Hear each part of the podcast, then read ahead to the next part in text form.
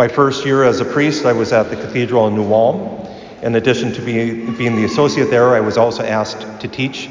I taught the freshmen. We had three sections of freshmen that year. I get time out of purgatory for that particular group of freshmen. They were wonderful, but a few times they really tested uh, one's patience. First semester, I taught uh, the creed, and second semester, I started with um, morality. Uh, and the text that we use walk through the, the commandments, but it started with the great commandment. So, week one, the test was name the great commandments, one of the questions. Name the great commandments, and I had every variation that there could possibly be except the correct ones. I would have accepted love God, love neighbor. You do know that, that those are the great commandments summed up. I had every variation of the golden rule. My favorite was do to others before they do it to you, which caught me a little frustrated because we didn't even talk about the golden rule. So, week two on the test, there was a question name the great commandments. I still had about 75% that failed that question. So, we talked about it again week three. Guess what? It was on the test again. And about 50% still failed. So, we talked about it again. We can never talk enough about the great commandments anyway. After five weeks, they still weren't getting it, and so I finally put it as the first question Write out the Great Commandments. Four words are sufficient. If you fail this question, you fail the test. And I handed it out. I asked them not to start the test until uh, everyone had it. And within 10 seconds, there was a collective, That's not fair! Well, I didn't think saying do to others before they do it to you was fair either. So I, we talked about that after the test. Oh, by the way, every single one passed that fifth time. It was wonderful. I finally got through.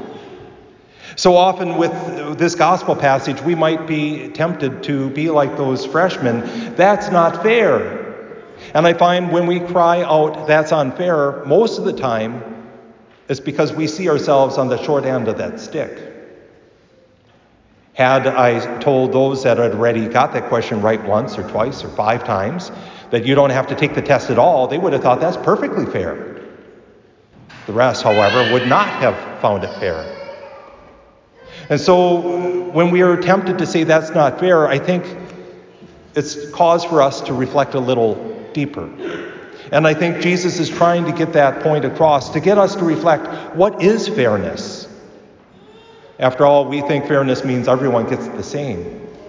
We live in a day and age, I, it's a little frustrating every once in a while, and I know we shouldn't be talking too much politics, but this uh, guaranteed basic income that some talk about, whether I work or not, I should be guaranteed this basic income. Well, who's going to pay for that? Or uh, the minimum wage being raised to such a degree that it's unsustainable. We might say, well, that's not fair to a certain degree. It might not be. But there's something more for us to reflect on. And first, a little, little cultural background. Of course, Jesus is talking about a day laborer, somebody who doesn't most likely have a field or orchard or vineyard of his own to take care of, somebody who probably doesn't even have land, who doesn't have a regular job, who relies on times like planting and harvest for the bulk of their income for the year.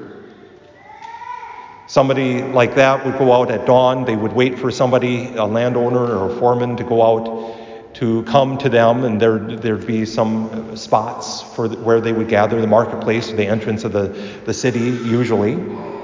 The landowner or the foreman would say, I have need for, let's say, five men to go out to my vineyard today.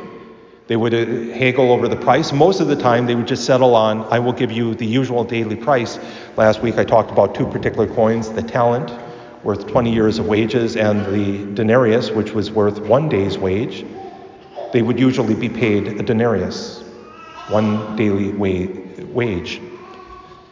That daily wage was just enough to feed a family and to house minimal not much more. You really didn't get too far ahead just simply being a day laborer. That's if you got a job. If you didn't get a job that day, you might eventually have to go hungry. You might not make it. So it was rather precarious being a day laborer. And so the landowner in today's parable goes out and he finds people at dawn and they work all day. And by all day, we're not talking an eight hour day, we're talking from sunrise to sunset. They didn't count hours in 60 minutes, 60 seconds a minute, but the day was divided in, into 12 equal portions. So, in the midst of summer, when the days are longer, daylight is longer, they worked that whole time. And so those that are at dawn work the entire daylight hours for that one denarius. And they were happy with it. Well, until they would be gypped. The landowner would sometimes realize that the labor, the harvest is so great that he would go out and get more and more and more. And that's what we hear Jesus telling in this parable. He went out at nine and found more, and go out to my vineyard, and they would only work three quarters of the day. Go out at noon, you, you, they'd only work half the day. Go out at three, they'd only work a quarter of the day.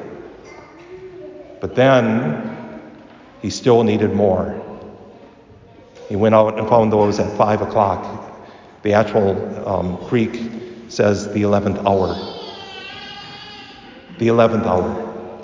Even in English, we have that. We know what it means, the 11th hour. That's a last minute.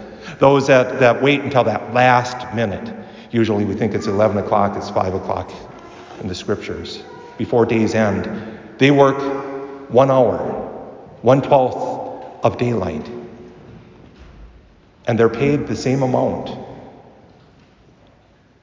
And those that were at dusk, or at, rather at dawn, that's not fair. We worked the whole day, and you made them our equal. And the master says, Look, I'm not, I'm not cheating you. I'm generous. Are you, are you angry because I'm generous? We agreed on that usual amount. So what? So, what if I wish to do this with my own money? He's giving a gift to those that only worked one hour, but they worked an hour. And maybe the master, this is where the parable, of course, we can expand. Maybe the master knew that if I send those that worked only one hour home with only what they earned that day, maybe the equivalent of $8, their family is going to go hungry. Maybe if I pay them a full day, day's wage, their family will be uh, able to be fed well this day or the next day. They'll, they'll have what they need. And maybe in gratitude, those workers will come back. And a cynic would say, well, they'll come back at the fifth hour or at the 11th hour and expect to find a job again. That won't work too long, right? But they will come back because he was generous. And even those that were at, at dawn might realize that the Master is generous. And that's what God is with us. He's generous. He gives us what we need, not necessarily what's fair, but what is just, what we need.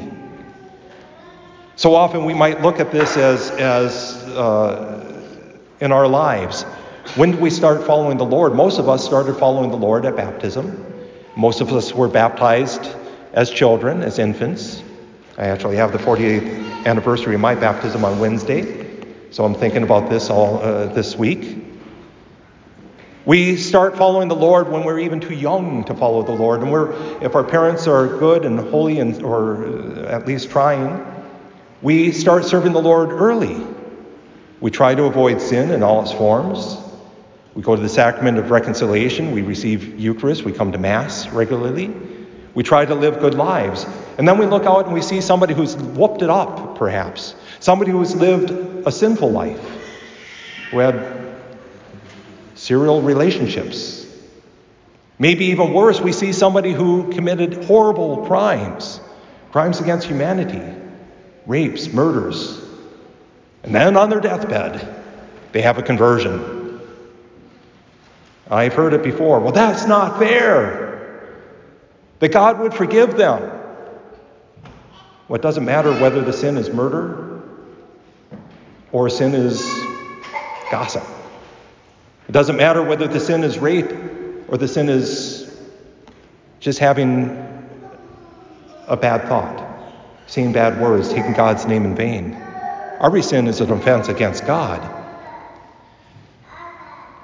And so God gives us all the same when it comes down to it. Whether we worked all day in the vineyard or only worked one hour, it came to him at the 11th hour, that last minute, maybe even. How can God give us anything less than himself, How can God divide up eternity? Saying that to those that served so well from the beginning, well, you get to stay eternity with me, and those that only at their, at, on the deathbed, perhaps, well, you get a twelfth of eternity. Infinity divided by anything is still infinity. How can God give us less than Himself? God is just. God is generous. But God is not fair. And that's okay. But if that's our read of the, this gospel passage, perhaps this will help too. There's another way to read this, and not only is the day for our lives, but the day for Christianity itself, with dawn being when Christianity began, with Christ's death on the cross, and dusk being his return. We're in the 11th hour. Perhaps this year we can say we're even more in the 11th hour than ever before. From murder hornets to this virus to uh, now the latest jumping worms. It can't get any more weird, can it? The 11th hour of our politics, our nation seeming to be divided and ripping at the seams. I don't think we're as divided as our media would tell us. But we do have to pray. We're in the 11th hour, but as horrible as things might be, we did not bear the, the heat of early Christianity, where it was illegal to be Christian where they were gathered up and hunted down, where, the, where they were not able, able to have Mass in, their, in a church structure because they were not allowed to have a church structure. They gathered in, in the catacombs, in private homes, and if they were caught, they were torn apart from families, taken before the governors, some put to death before animals, some crucified, some burned alive. We didn't bear that heat. And yes, throughout the world, there are today more Christians being martyred than even in the early times, but there's more Christians too. As we come, we have to realize that we're the ones that are gifted with so much more than we deserve. That the Lord is not going to be fair with us, that He's going to be just. And if we're faithful, if we work in that vineyard, even if it's the last hour, it doesn't matter. We've worked in the vineyard, and the Lord is going to give us what is just. The Lord is not fair. That's okay. The Lord is just. He gives us exactly what we need.